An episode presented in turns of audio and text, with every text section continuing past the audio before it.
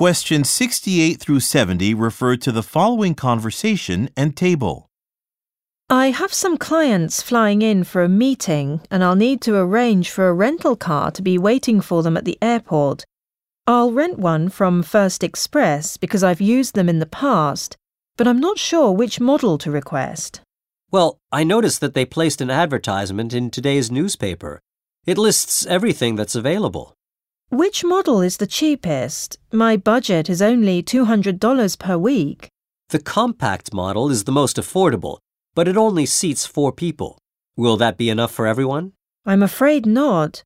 We're going to need at least five seats, and also some space for everyone's suitcases. Hmm. Take a look at the advertisement and see which one is most suitable. There must be an affordable model that has room for everyone.